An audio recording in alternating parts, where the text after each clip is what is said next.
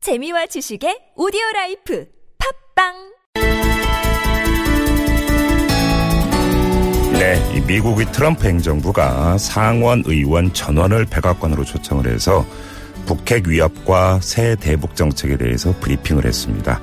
대북 정책 기조를 천명을 한 건데요. 우리로서는 관심을 두지 않을 수가 없죠. 자, 이 내용 어떤 건지 정세현 전 통일부 장관 연결해서 자세히 짚어보겠습니다. 여보세요. 예, 여보세요. 예, 안녕하세요, 장관님. 예, 예, 예. 자, 이 질문 드리기 전에 우리 애청자 여러분의 이해를 돕기 위해서 중요한 대목 몇 군데 읽어드리고 질문을 좀 드리는 게 맞을 것 같습니다. 잠깐만 예, 기다려주시고, 그렇습니다. 장관님. 이 내용을 예. 보면 이 북한의 핵무기 주구는 긴급한 국가안보유약과 최고의 외교정책 우선순위다. 이렇게 되어 있고, 어, 경제 제재를 강화하고 우리 동맹 및 영내 파트너들과의 외교적 조치를 추구함으로써 북한이 핵탄도미사일 그리고 핵 확산 프로그램을 해체하도록 압력을 가하는 것을 목표로 하고 있다. 또 이 책임 있는 국제사회가 북한에 대한 압박을 증대하도록 관여하겠다. 미국은 한반도의 안정과 평화로운 비핵화를 추구한다. 협상의 문을 열어주겠다. 뭐 이 정도의 내용이 이제 중요한 문장인 것 같은데요. 장관님 총평부터 부탁드릴게요. 예. 여보세요? 네네 말씀해 주시죠. 예. 총평? 네네 아, 이게 저, 그, 핸드폰이 돼가지고 조금. 예. 예예 아, 일단, 그 뭐, 그, 상원 의원들까지 불러들여서 네. 설명을 하고, 음. 국방부 장관, 아, 국무장관, 국방장관, 그리고, 어, DNI, 그러니까 국가정보국 국장이 공동으로 예예 합동 그, 뭐, 기자 아, 서- 성명을 발표한 거 보면은, 네 상당히 비중이 높은 대북 메시지이기는 합니다. 예 그런데 내용을 보면은 군사 행동을 하겠다는 얘기는 없어요. 그렇죠 그렇죠 예 예, 군사 행동을 한, 한- 뭐 선제 타격을 한다든지 하는 것은 없습니다. 예. 다행이고 두 번째는 그 대화로 북한을 끌어내겠다고 하는 의지가 굉장히 강합니다. 그렇죠. 말하자면 방점은 거기에 찍혀 있다고 봐야 돼요. 예예. 그 사람들이 이제 영어로 뭐라고 그러냐면 maximum pressure and engagement라고 그랬어요. 그러니까 음. 압박을 최대로 가해서 네. 북한이 대화로 나오도록 그리고 북한과 대화를 그 해나가는 쪽으로 대북 정책을 추진하겠다는 그런 에, 의사를 이제 의지를 이제 표현한 겁니다. 아, 그래서 예예. 에, 상당히 그 뭐 좋은 메시지라고 생각이 되는데 음, 다만 이제 상원까지 불러들여서 한 거는 취임 100일이 지금 며칠 안 남았어요 음. 트럼프한테. 네네. 어, 취임 100일을 앞두고 뭔가 지금 대외 정책에 있어서 어 뭐 일을 좀 열심히 하는 것 같은 그런 모양새를 비치려고 하는 일종의 음. 요즘 유행하는 말로 뭐요 코스프레 네, 그런 예. 음. 말 있죠 예예 그런 것이 좀 있는 것 같습니다 아무튼 우리 입장에서는 군사적인 뭐 수단 이런 것들이 표현이 안 나왔기 때문에 일단은 좀 뭐 조금 한숨 돌려도 되지 않을까 싶은데요. 그런 건 예. 이제 최근에 나왔던 좀뭐 선제 타격이니 뭐 이런 일- 이야기들은 크게 우려하지 않아도 된다 이렇게 봐도 되는 걸까요? 예 저는 뭐 그 처음에 4월 유기설이 나왔을 때 되게 선제 타격이라고 하는 용어가 한때 쓰였었어요 미국 쪽에서 예. 그런데 슬슬 그 모든 옵션은 테이블에 있다고 해놓고도 선제 타격 얘기를 안 쓰기 시작한 것이 제법 됩니다. 예. 예, 그래서 더구나 이제 4월 25일, 4월 15일 김일성 생일, 음. 4월 25일 조선인민군 창건일 두 날 중에 무슨 저 핵실험을 하거나 ICBM을 발사하거나 할 수 있는 가능성이 있다고들 다 걱정을 했는데 예. 네, 지나갔어요. 예. 지나갔고 그게 없으면은 선제 타격을 하는 이유가 없는 거죠. 그렇죠. 자 그러면 그 오늘 나온 성명을 한 문장으로 정리하면 그 모든 압박 수단을 총 동원해서 북한을 협상장으로 끌어내서 외교적으로 해결하겠다 이렇게 정리할 수 있는 거 바로 아니겠습니까? 그겁니다. 예, 자 바로 그러면 그거죠. 하- 하나하나 짚어줄게. 미국이 동원할 수 있는 압박 수단은 뭐가 있을까요? 경제 제재죠, 경제 제재. 아, 근데 예, 지금 경제 제재인데 유엔을 통한 경- 경제 제재가 중국 쪽에서 줄줄 세지 않아요? 그렇죠. 예, 예, 그래서 이제 중국 보고 강력하게 압박을 해달라고 지금 부탁을 지난번에 정상회담 때 했어요. 예, 남- 뭐, 미 미중 정상회담 때. 예.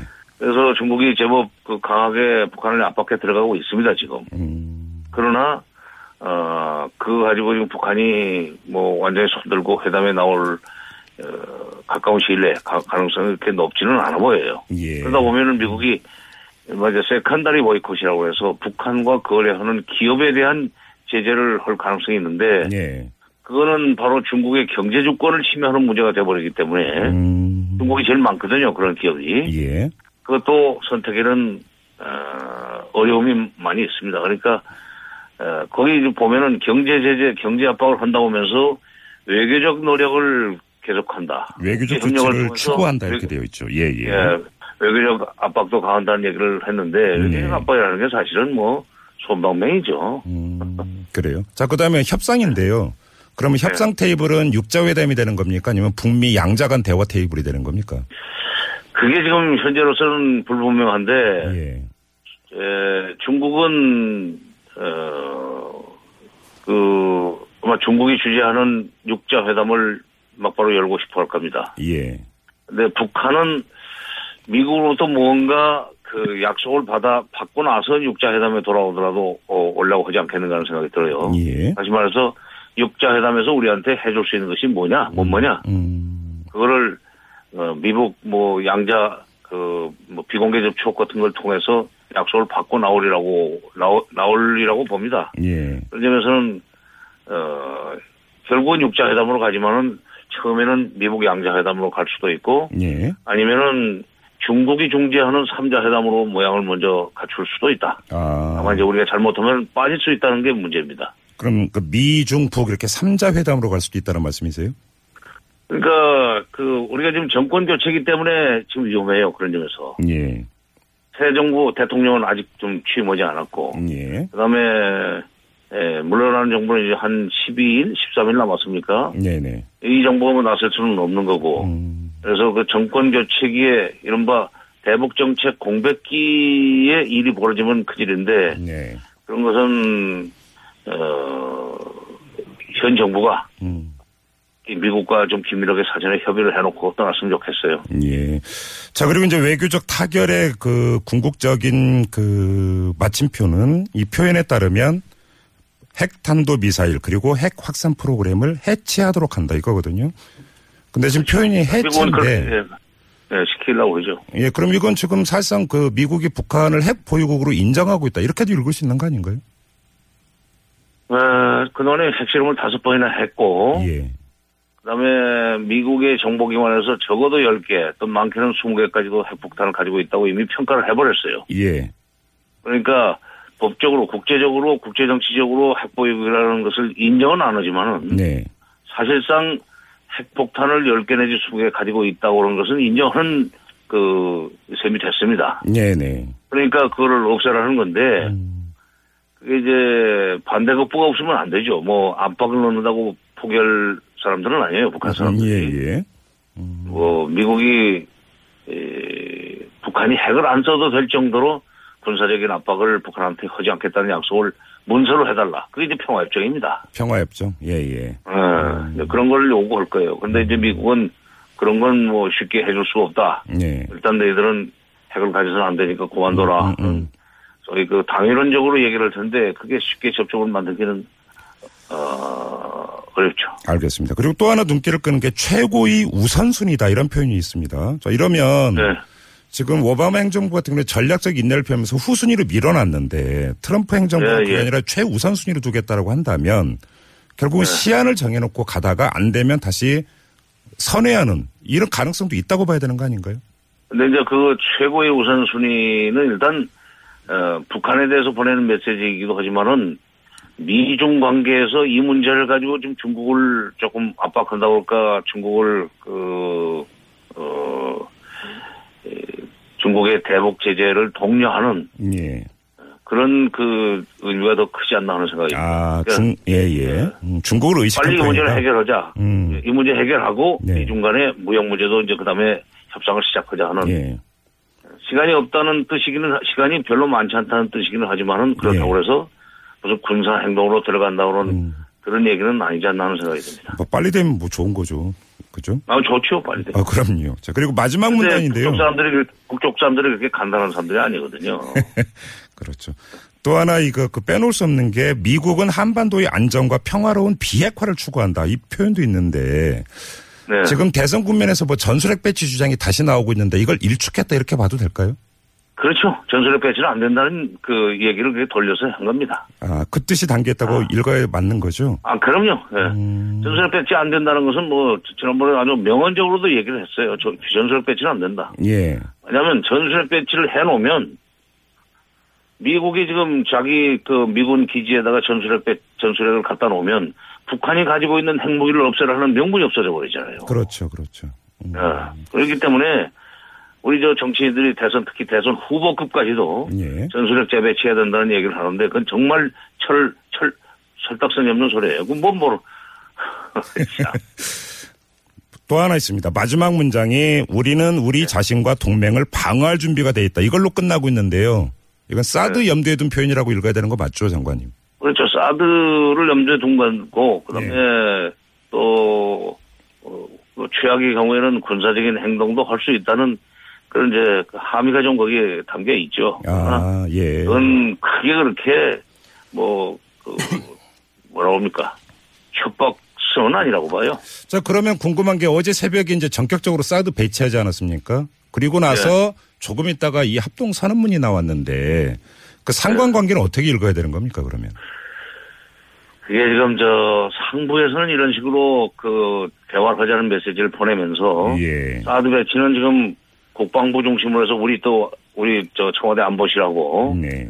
또는 황교안 국무총리 권한대 권한대행 국무총리와 김관진 안보실장이 미국의 군사 실무자들하고 협조를 해가지고 지금 사건을 지금 벌인 것 같아요. 예. 그리고 그거는 어, 미국의 국내 정치적 목적보다는 우리의 국내 정치적 목적이 상당히 큰 거라고 봅니다. 음, 미국의 군사 실무자들로서는 이미 협조 안 할 이유가 없죠. 이쪽에서 그렇게 전라되면 네. 그 뭐 가동은 나중에 할지라도 음. 일단 겉으로 우리가 확실하게 이걸 배치하고 말 것이다는 의사 표시를 한다는 점에서 네. 어, 이걸 알박게 한다는 점에서 어, 일부를 갖다 놨죠. 근데 이게 완전히 그 가동이 되려면 네.